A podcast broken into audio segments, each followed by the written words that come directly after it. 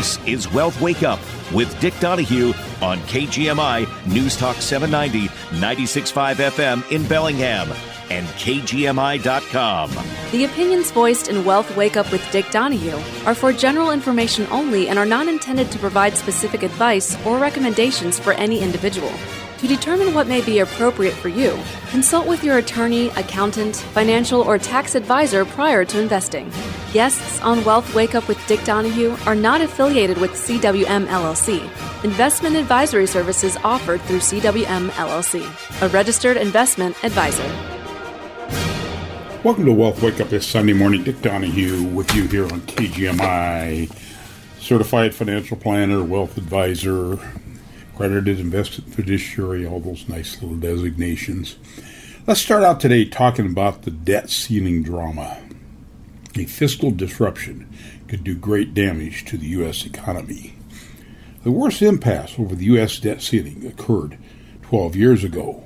Worries escalated in markets and capital corridors until an accord was reached in the eleventh hour, narrowly avoiding a default by the U S Treasury.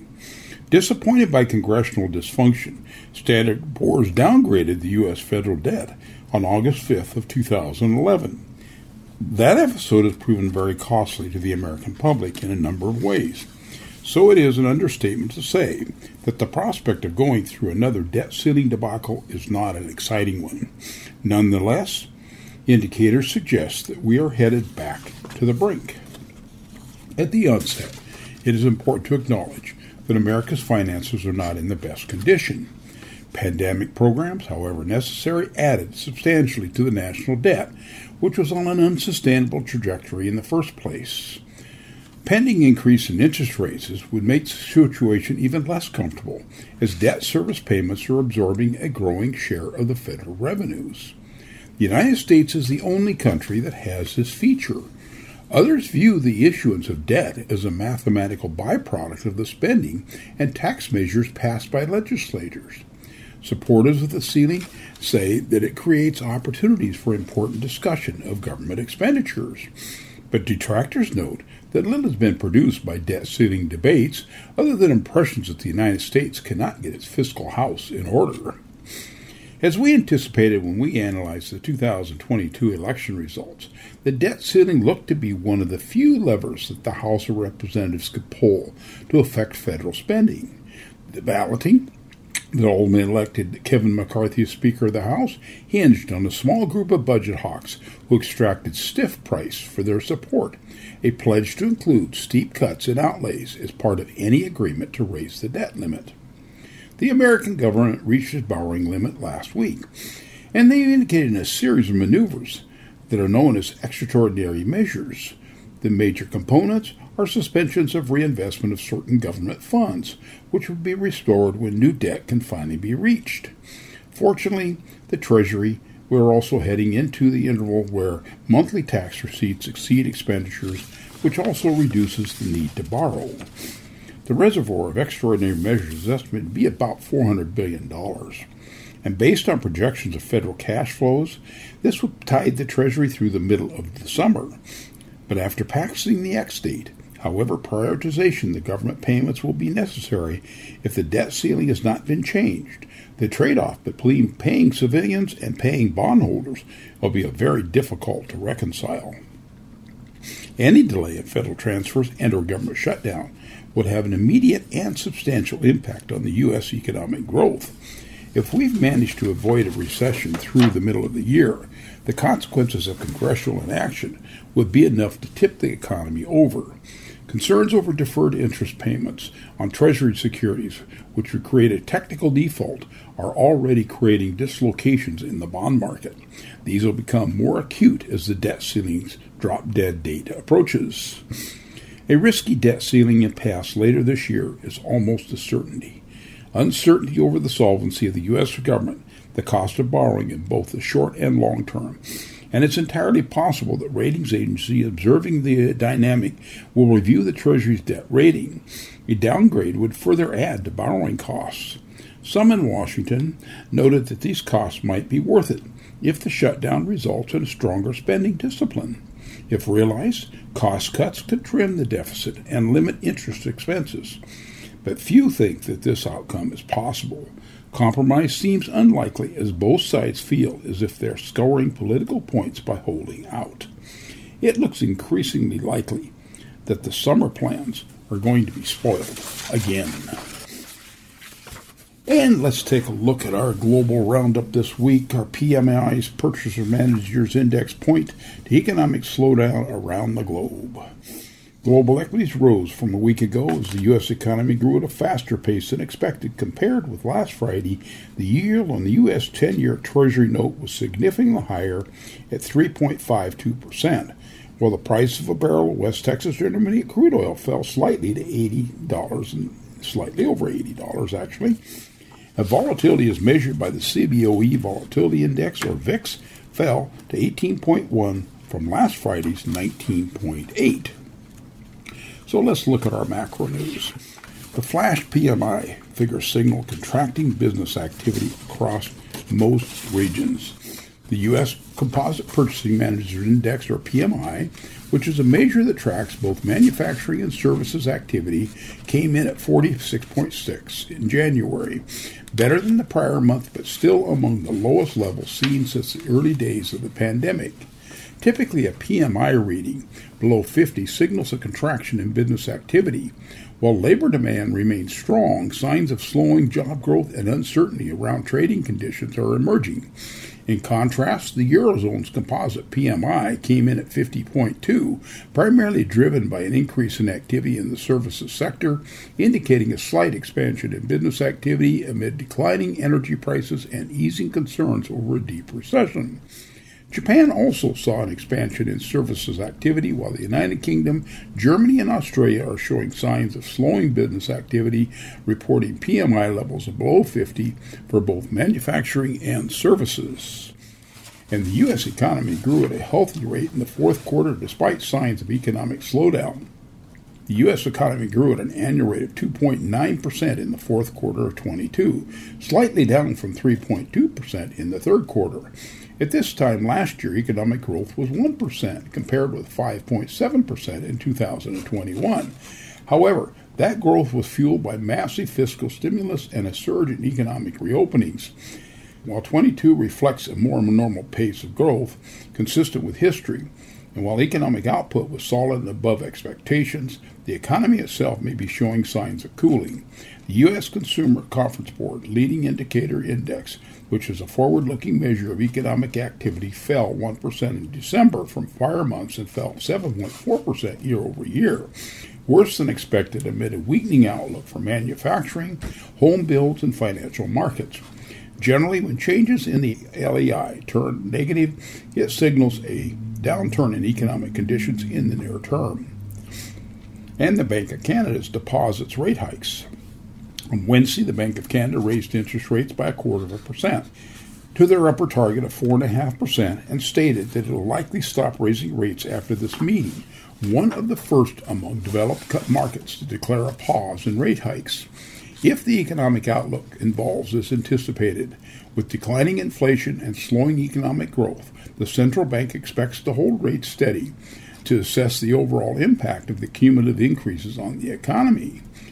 Next week, the U S Federal Reserve will likely slow rate hikes to the traditional quarter percent and may start to debate the criteria, which would need to see the labor market and inflation for pausing rates later this year. Meanwhile, the E C B maintains its stance of continuing aggressive rate hikes likely through the spring and summer, with a fifty basis point increase anticipated at the next policy meeting, and the Bank of Japan continues its ultra-loose monetary policy. And the U S has until mid-twenty twenty-three before it'll default on its debt. As policymakers continued to deliberate over raising the debt ceiling, the Treasury Department decided to stop fully funding the Government Securities Investment Fund of the Thrift Savings Plan, a fund that allows government employees to invest in interest-bearing U S securities as part of their retirement savings, which is the latest of several extraordinary measures to avoid breaching the debt limit. According to Treasury Secretary Janet Yellen, the United States has until June of this year before it defaults on its debt.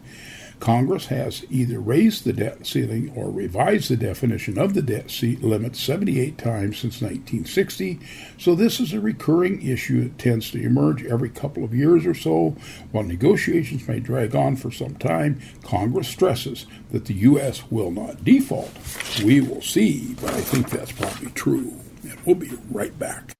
A fine wine, your favorite jeans, a drop-top Chevy. So many things get better with age. Unfortunately, your furnace isn't one of them, until now. With Barron's Payback Program, you can earn up to fifteen hundred dollars in combined savings when you upgrade to a new high-efficiency furnace. The older the furnace, the more you'll save. And spoiler alert, two lucky customers will win air conditioning. That dinosaur in the garage has been keeping you toasty for decades. But as much as forty percent or more of its energy could be wasted.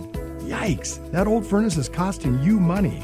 So call Barron and save up to fifteen hundred dollars when you trade in your old model. Plus, two lucky customers will win free air conditioning, including the customer with the oldest furnace. Good things really do come to those who wait. But don't wait too long. Call today. Barron's Payback Program is going on now through February twenty-eighth. Barron, your full-service H V A C, electrical, and plumbing contractor. Our mission, improving lives. No purchase necessary. See barron heating dot com for details. You go to great lengths to keep your carpet clean. Kids, get out of the living room. You spend your days scolding loved ones. Honey, take your shoes off. You're trying to create an invisible shield to keep all the dirt and stains out. Welcome to our home. And just please stay on the plastic, okay? From summer's barbecue stains to your kids' dirty cleats, call Swans today or visit them online at swans carpet cleaning dot com.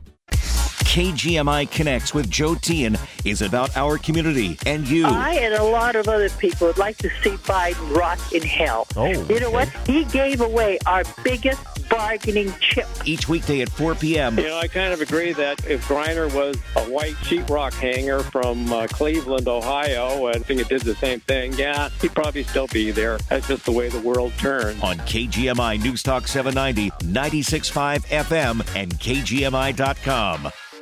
The opinions expressed on this program are not necessarily those of K G M I or the Cascade Radio Group. If tomorrow all the things were gone, I'd work for all my life, and I had to start again with just my children and my wife. Welcome back to Wealth Wake Up. Dick Donahue with you this Sunday morning here on K G M I. We're Asset Advisors. We are located out on the Pacific Highway in the Pacific Commerce Center next to Wilson's Furniture. Our address is fifty sixty Pacific Highway, Suite one oh one, Ferndale nine eight two four eight. Our phone number three six zero, seven three three, one two zero zero. Our website is wealth wake up dot com. Check out our website. A lot of great information there for you. Again, the Pacific Commerce Center, located on the east side of the freeway, north of the Slater Road on your right. So you basically take the Slater Road exit. Okay. Well, continuing on with this week's economic update, we'll take a few quick hits from around the world. And we saw that Fed Vice Chair Lael Brainard is being considered as the top contender for the head of the National Economic Council position to guide President Biden in key economic policy items, including debt limit negotiations, the antitrust agenda, and the U S energy policy. Brian Deese, the current director of the National of the National Economic Council, is planning to step down, though a definitive date has not been announced. Biden is expected to make a final decision in the next several weeks. And following the World Bank and I M F, that's International Monetary Fund, the United Nations also predicts a slowdown in the global economy, expecting a growth rate of one point nine percent in two thousand twenty-three, which is one of the lowest growth rates in recent decades. However, the economy is expected to moderately pick up in two thousand twenty-four. And South Korea's economic growth contracted four-tenths of one percent in the fourth quarter of last year due to lower exports and weaker consumer spending, but still expanded one point four percent year over year. The Eurozone's consumer confidence rose from minus twenty-two point two in December to minus twenty point nine in January, in line with expectations and the highest level since February of twenty-two. amid rising concerns over a recession and elevated inflationary pressures, United Kingdom business confidence declined to minus twenty-three point four in December, lower than the prior month and the lowest level since two thousand nine. And inflation in Australia shot up to seven point eight percent year over year in the fourth quarter of twenty-two, more than expected and the highest pace since nineteen ninety. Increasingly, the likelihood that the Reserve Bank of Australia will continue to hike rates.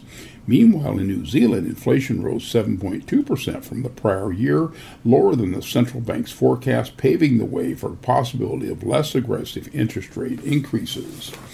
And the Fed's preferred measure of inflation, which is the Core Personal Consumption Expenditures Price Index, is moving in the right direction, declining to four point four percent in December from November's four point seven percent, the slowest pace since October of twenty-one. The U S is in talks with the European Union to consider a deal related to key materials used in electrical vehicles and batteries that would allow the E U to tap into certain benefits within U S markets, particularly the automobile industry. The deal would be part of the U S Inflation Reduction Act, which offers certain exceptions to countries that have free trade agreements with the United States to engage in U S markets, something that the E U currently does not have. And U S new orders of manufactured durable goods surged five point six percent in December, beating expectations of a two point five percent increase.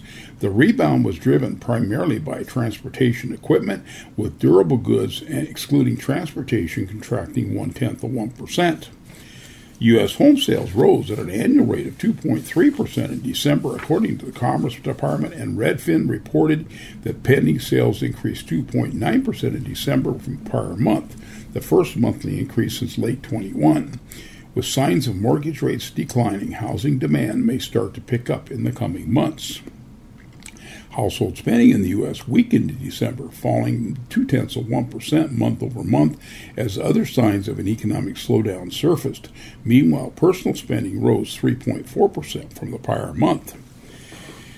And several tech companies have joined the wave of layoffs this week, including Google, Microsoft, Spotify, I B M, and S A P, as they register weaker earnings in the last quarter of twenty-two. However, weekly jobless claims fell six thousand to one hundred eighty-six thousand, suggesting that the labor market remains tight. We're also seeing a report that amid the weakening of the Iraq dinar against the dollar, this caused a rise in the cost of livings, that the Iraqis have replaced their finance governor or with a new governor. And earnings news, with about twenty-eight percent of the constituents of the S and P five hundred index having reported for the fourth quarter of twenty-two, blended earnings per share, which combines reported data with estimates that those that have yet to report, shows that the earnings decline of five point one percent, while sales rose about four percent compared with the same quarter a year ago, according to data from FactSet Research. If earnings finish the quarter in the red, it'll be the first decline since the third quarter of two thousand twenty. So let's talk about that first initial fourth quarter G D P estimate. We don't get used to the solid real G D P report in the fourth quarter. It's probably the strongest that we're going to see for a while. More recent data for December, including I S M reports, retail sales, industrial production, and housing starts, showed the quarter ended on a sour note and signaled that the first quarter could be negative. Real G D P rose at two point nine percent annual rate, which is superficially good news. However, about half of the increase in real G D P was due to a rapid accumulation of inventories, which isn't sustainable and is almost certain to slow up by late twenty-three. Meanwhile, net exports added six-tenths of one percentage point to the real G D P growth in the fourth quarter, a factor that is high risk of going negative in twenty-three due to the increase in the dollar's exchange value in twenty-two. The two components of real G D P that usually have the most to say about future growth are business and retire- investment in equipment and home building, which declined at a three point eight percent and twenty-six point seven percent annual rates, respectively. We like to follow what we call core G D P, which includes consumer spending, business fixed investment, and home building. It excludes government purchases, inventories, and international trade, all of which are very volatile from quarter to quarter and which are hard for the U S to rely on in long-term growth. and core G D P increased at only a two-tenths of one percent annual rate in the fourth quarter, a pace that in the past has usually been this low or worse just before, during, or just after recessions. Remember how overall real G D P growth is negative in the first half of twenty-two, but we insisted that the U S wasn't in a recession. Well, part of our evidence was that core G D P was still climbing at a respectable pace. Now, core G D P growth is near zero, which is why investors need to be concerned. Yes, consumer spending is up at a solid two point one percent annual rate in the fourth quarter, but real inflation-adjusted wages and salaries are down three-tenths of one percent from a year ago, which doesn't bode well for the quarters ahead. Meanwhile, inflation remains a problem. Real G D P prices at a three point five percent annual rate in the fourth quarter are up six point three percent from a year ago. And nominal G D P and real G D P growth plus inflation rose at a six point five percent annual rate in the fourth quarter, up seven point three percent from a year ago. These figures signal that monetary policy needs to tight, remain tight to bring inflation back down. Uh, new home sales.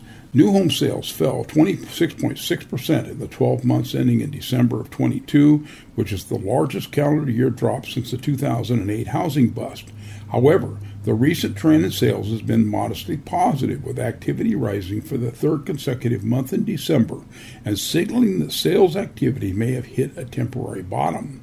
The main issue this year has been declining affordability, with potential buyers getting squeezed by both higher prices and rapidly rising mortgage rates.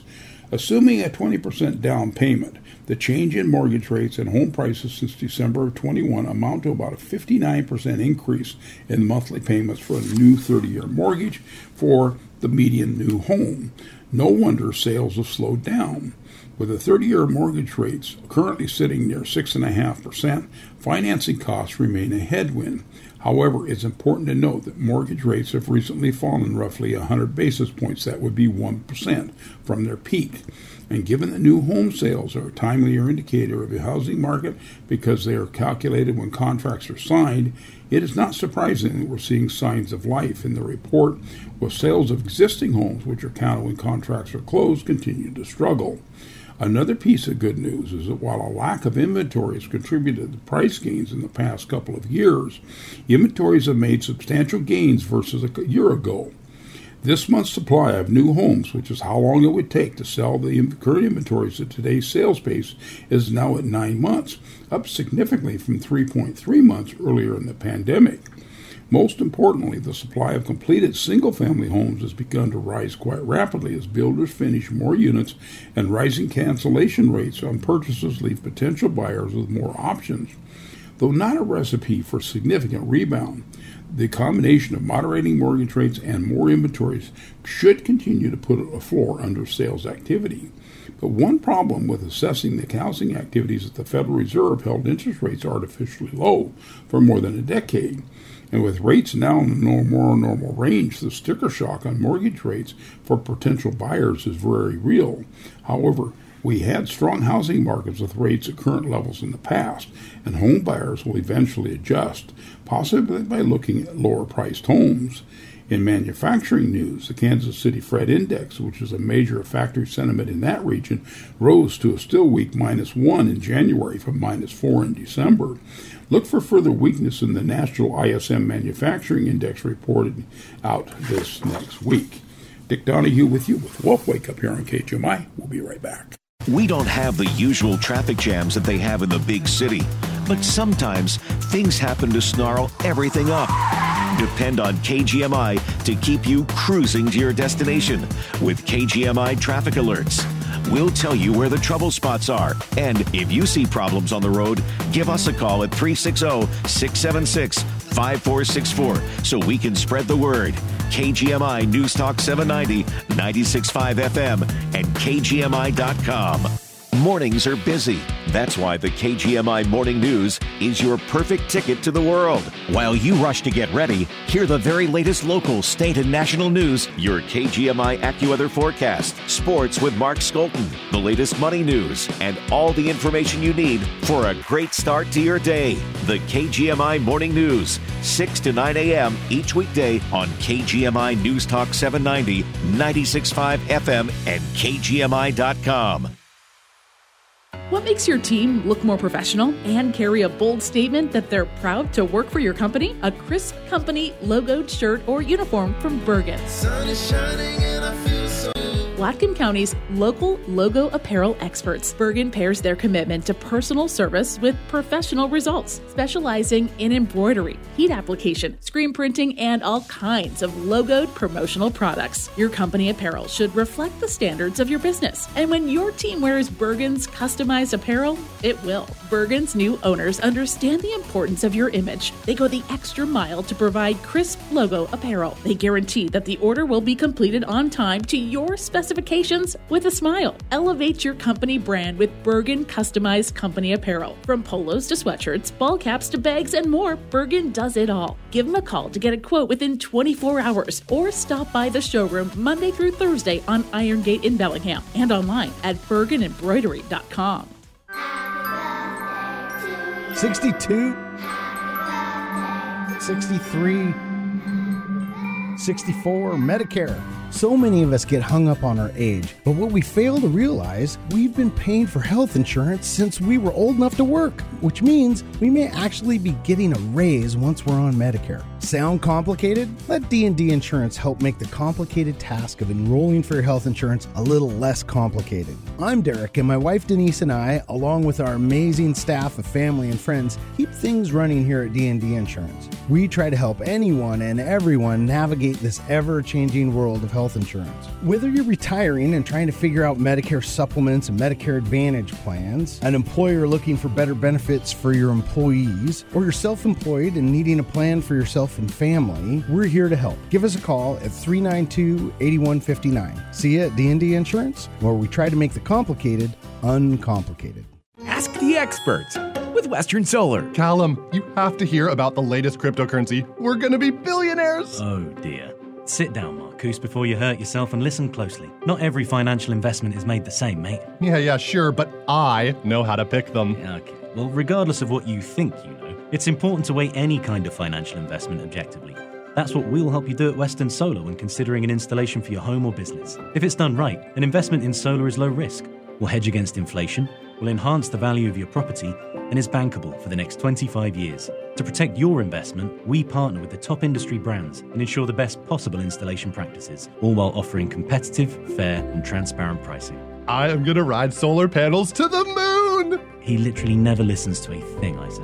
Western Solar is an elite Panasonic partner. To learn more about the best products and warranties in the industry, come visit us on Home Road in Bellingham or online at western solar inc dot com. Ask the experts with Western Solar. Cascade Radio Group invites you to the first Chili and Chowder Charity Cook-Off, February fifth at Gruff Brewing in Bellingham. Your admission gets you tasting tickets and a vote. Sample from the best restaurants in Bellingham, then cast your vote for your favorites. Over ten restaurants will be vying for your vote. Proceeds benefit domestic violence and sexual assault services of Whatcom County. The Chili and Chowder Charity Cook-Off, Sunday, February fifth at Gruff Brewing, noon till three, fifteen dollars at the door. Benefiting D V S A S of Whatcom County, a twenty-one and older event.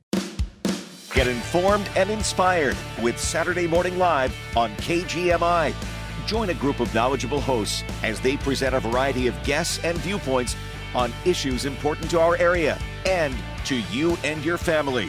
Sponsored by Asset Advisors, L L C at Linden Sheet Metal, each Saturday from eight to nine a.m. on K G M I News Talk seven ninety, ninety-six point five F M in Bellingham and K G M I dot com. The The latest local news and important topics of the day from the West Mechanical Studio. Don't worry about your furnace on the coldest days of the year.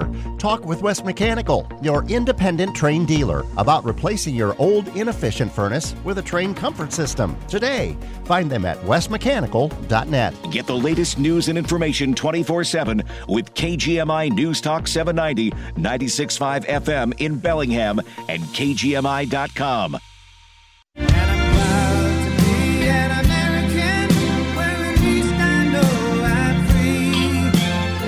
Welcome back to Wealth Wake Up. Dick Donahue with you this Sunday morning here on K G M I.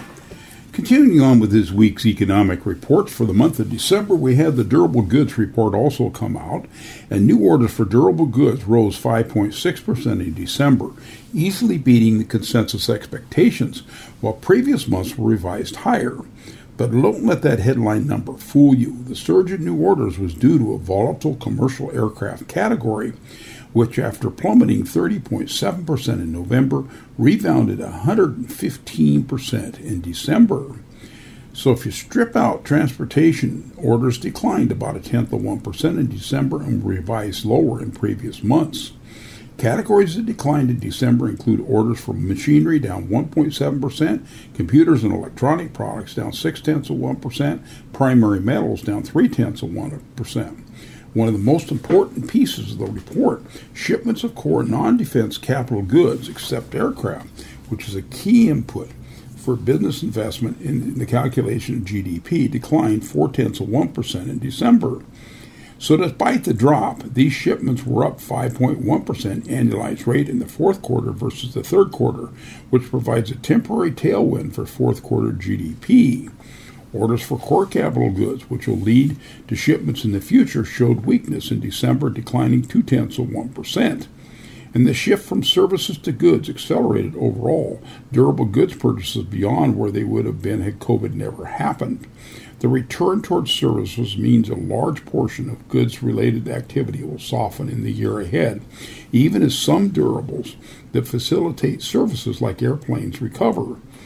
In other recent news, the Federal Reserve reported that the M two measure of money supply fell for the fifth consecutive month, down seven-tenths of one percent in December, which is the largest monthly decline in more than sixty years. Following the forty point three percent explosion of M two in twenty and twenty-one, as stimulus flooded the system, M two declined one point three percent in calendar year twenty-two. And while that may sound like a modest decline, it's the largest twelve-month contraction since the nineteen thirties. If the recent data are accurate, and we have some doubt, and if this pace continues to be a prolonged period, the economy is in for a very rough twenty-three and twenty-four, and inflation, which should remain elevated this year, could plummet in two thousand twenty-four. On the manufacturing front, the Richmond Fed Index, which is a measure for mid-Atlantic factory sentiment, dropped to minus eleven in January from a positive one in December. That also is the lowest level since the early months of COVID. Finally, initial unemployment claims fell six thousand last week to one hundred eighty-six thousand, while continuing claims rose twenty thousand to one point six seven five million. These data suggest that the labor market remains strong, but remember, it'll be a lagging indicator of the oncoming recession. And December personal income and consumption in- incomes rose while spending fell in December as consumers continue to fight an inflation that has eaten at them into their spending power. Consumer spending declined two-tenths of one percent for the month, while prices rose one-tenth of one percent, which means that real spending, which adjusts for inflation, is declining three-tenths of one percent. But before diving into the details on the income and spending side, the P C E price index are sure to get attention given that it's the Fed's preferred measure of inflation and one of the last key pieces for data to be released before the Fed's next meeting next week. P C E prices rose a tenth of one percent in December. They're up five percent from a year ago, while core prices, which exclude food and energy, rose three-tenths of one percent for the month, and they're up four point four percent from a year ago. And the Fed will welcome the slowing of overall inflation on a twelve-month basis, which was as high as seven percent back in June, but is also far too early to revise plans for rate hikes. Core prices dipped on a twelve-month basis back in July before bouncing back above five percent over the following months. And while goods prices are moderating, up four point six percent from a year ago in December versus ten point six percent back in June, services prices continue to accelerate with little sign of easing. Services prices are up five point two percent this year, or in twenty-two versus four point eight percent gain in twenty-one. And speaking of services, consumer spending in December was led by a half a percent increase in spending on services, while spending on goods fell by one point six percent.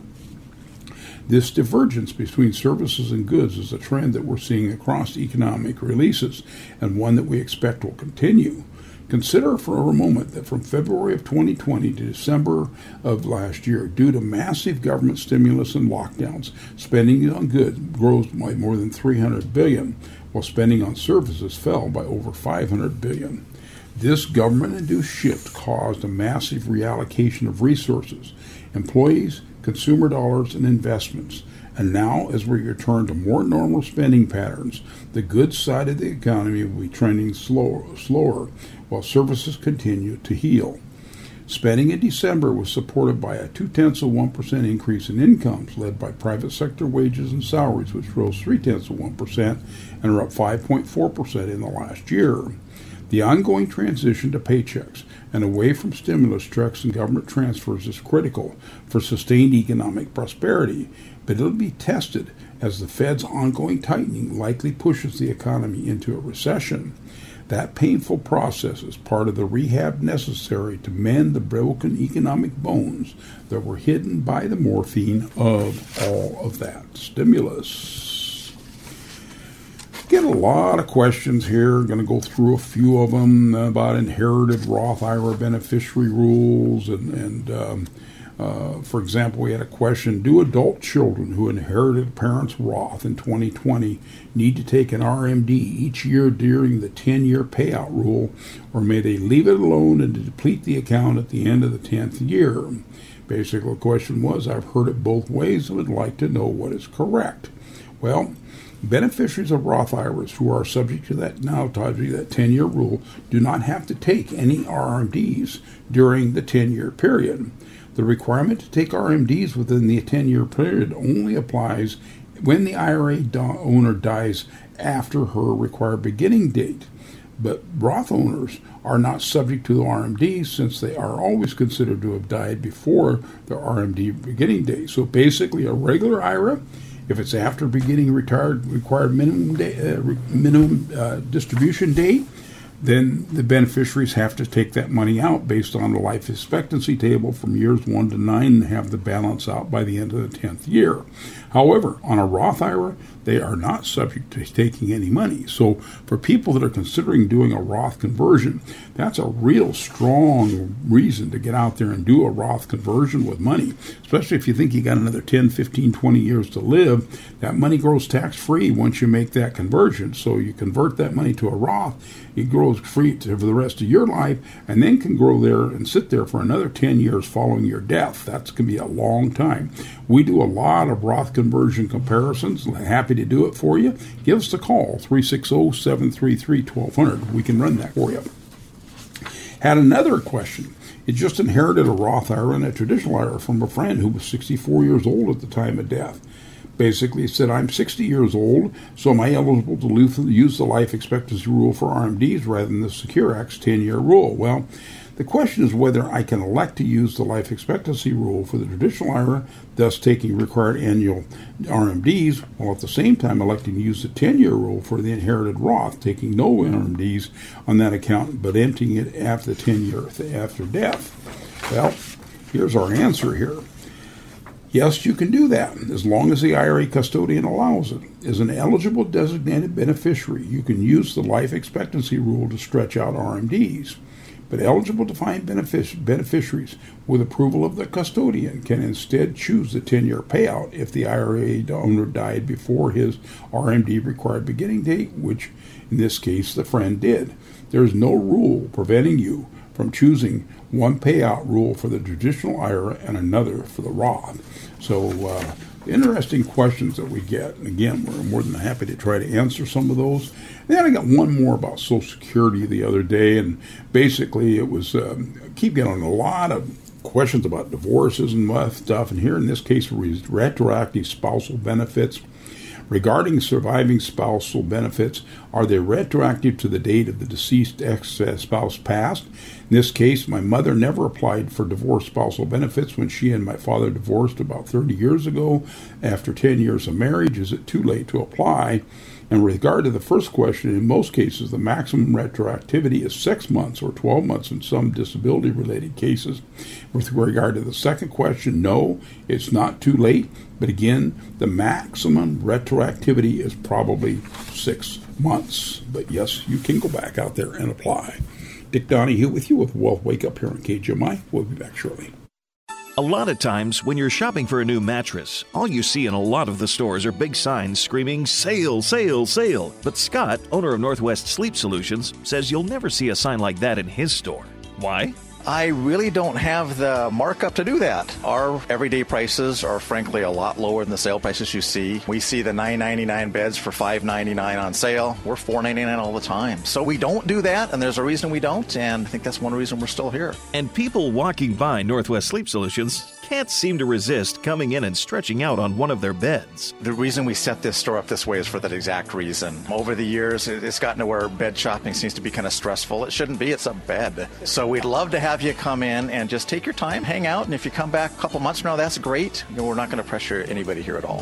Northwest Sleep Solutions, the solution for a good night's sleep.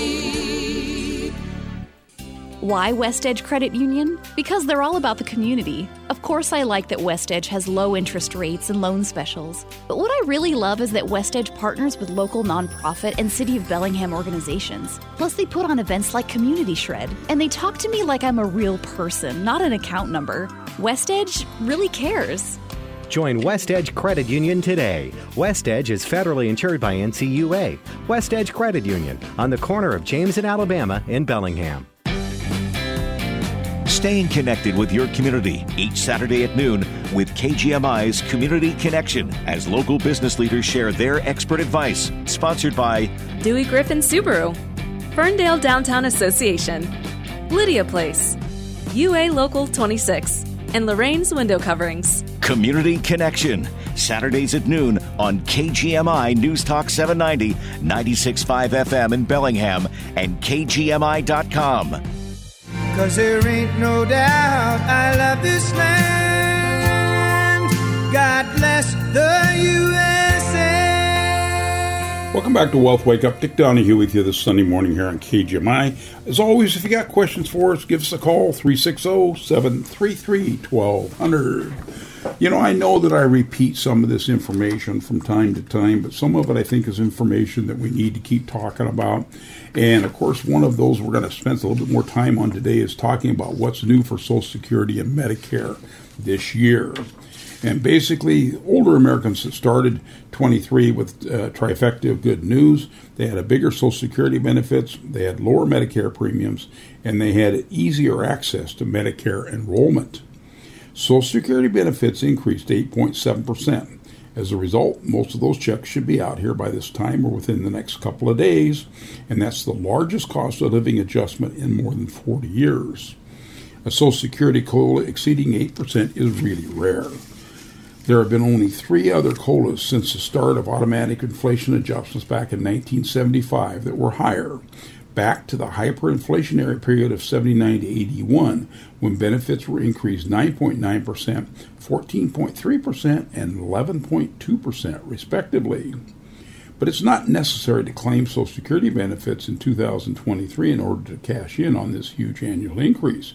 Anyone who's sixty-two or older and eligible to receive Social Security this year, meaning anyone born in nineteen sixty-one or earlier, is going to profit from that eight point seven percent COLA. The two thousand twenty-three cost of living adjustment, along with every other COLA awarded from time individuals turn sixty-two until they file for benefits, will be automatically included in their future benefits. The eight point seven percent COLA boosted the average monthly Social Security check to one thousand eight hundred twenty-seven dollars this year. That's up one hundred forty-six dollars a month from last year.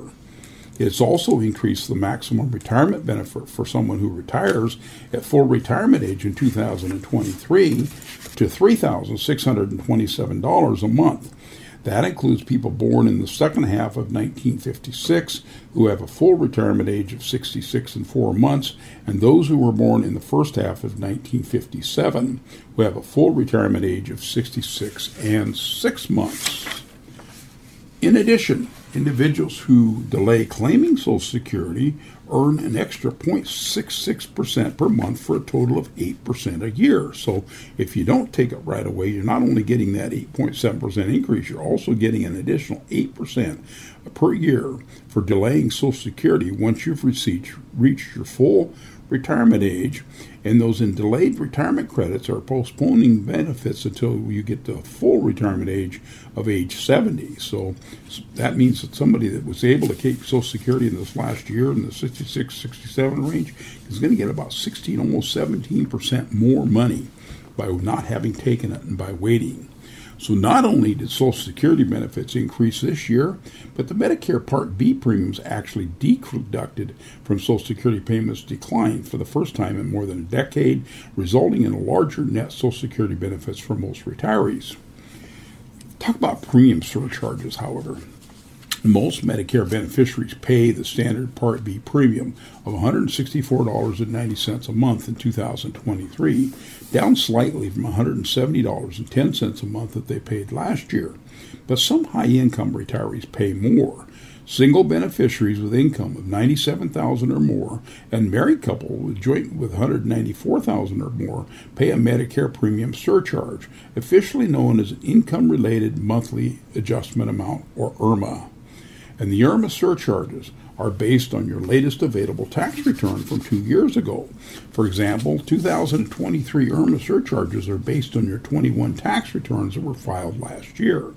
Social Security uses a modified adjusted gross income, or M A G I, which includes adjusted gross income plus tax-exempt interest from muni bonds to determine income for your I R M A surcharges.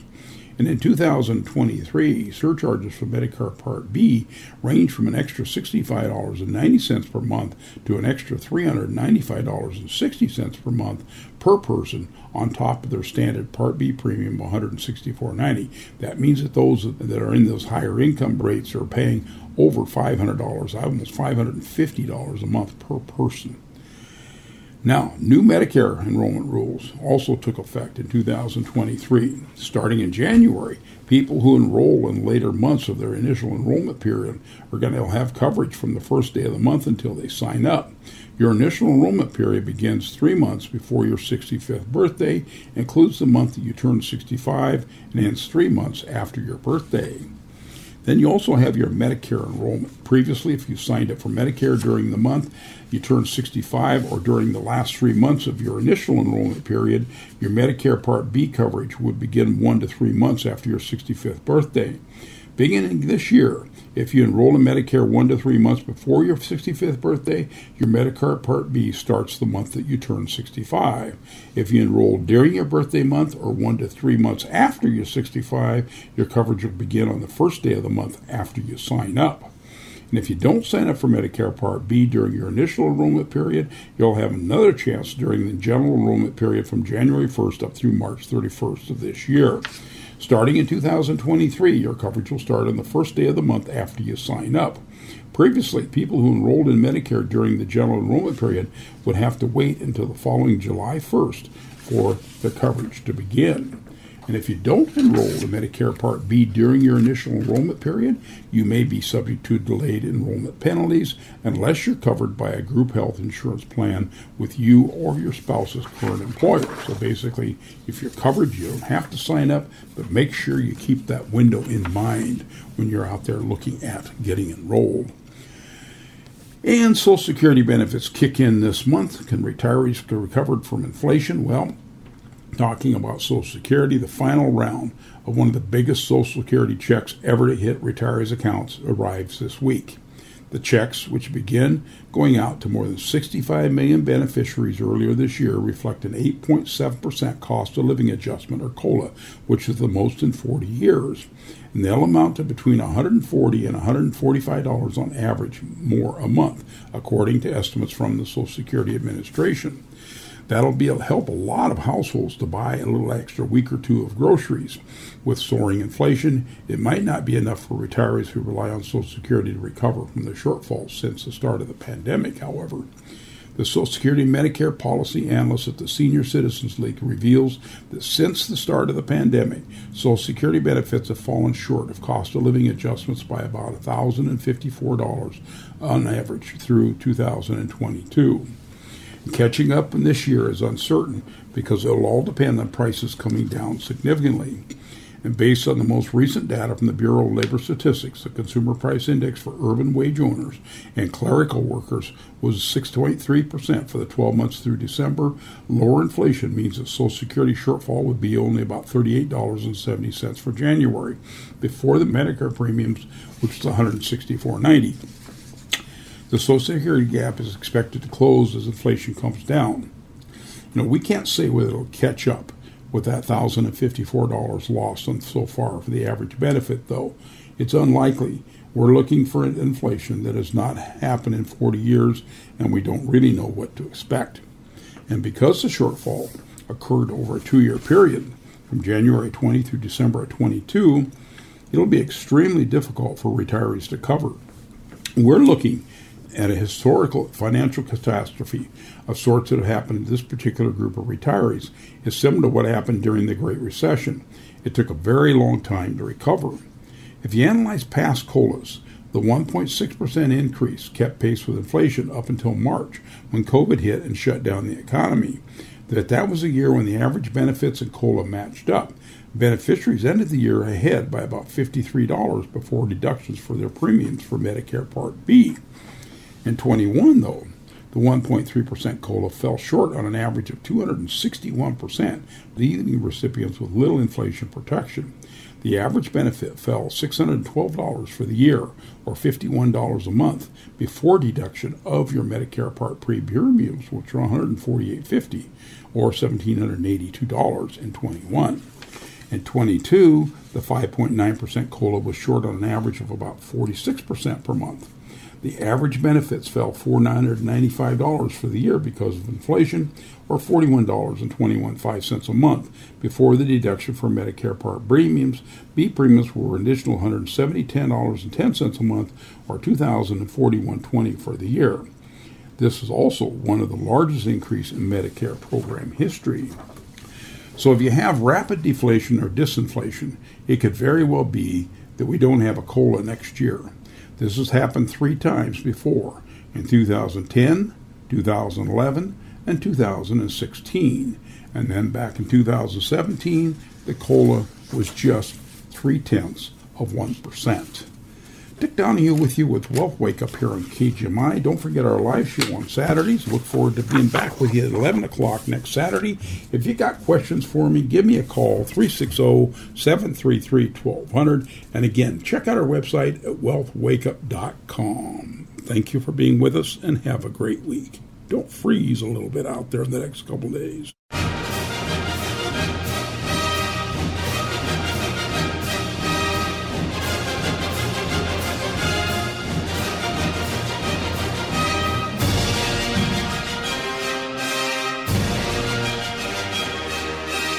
The opinions voiced in Wealth Wake Up with Dick Donahue are for general information only and are not intended to provide specific advice or recommendations for any individual. To determine what may be appropriate for you, consult with your attorney, accountant, financial, or tax advisor prior to investing. Guests on Wealth Wake Up with Dick Donahue are not affiliated with C W M L L C. Investment advisory services offered through C W M L L C, a registered investment advisor.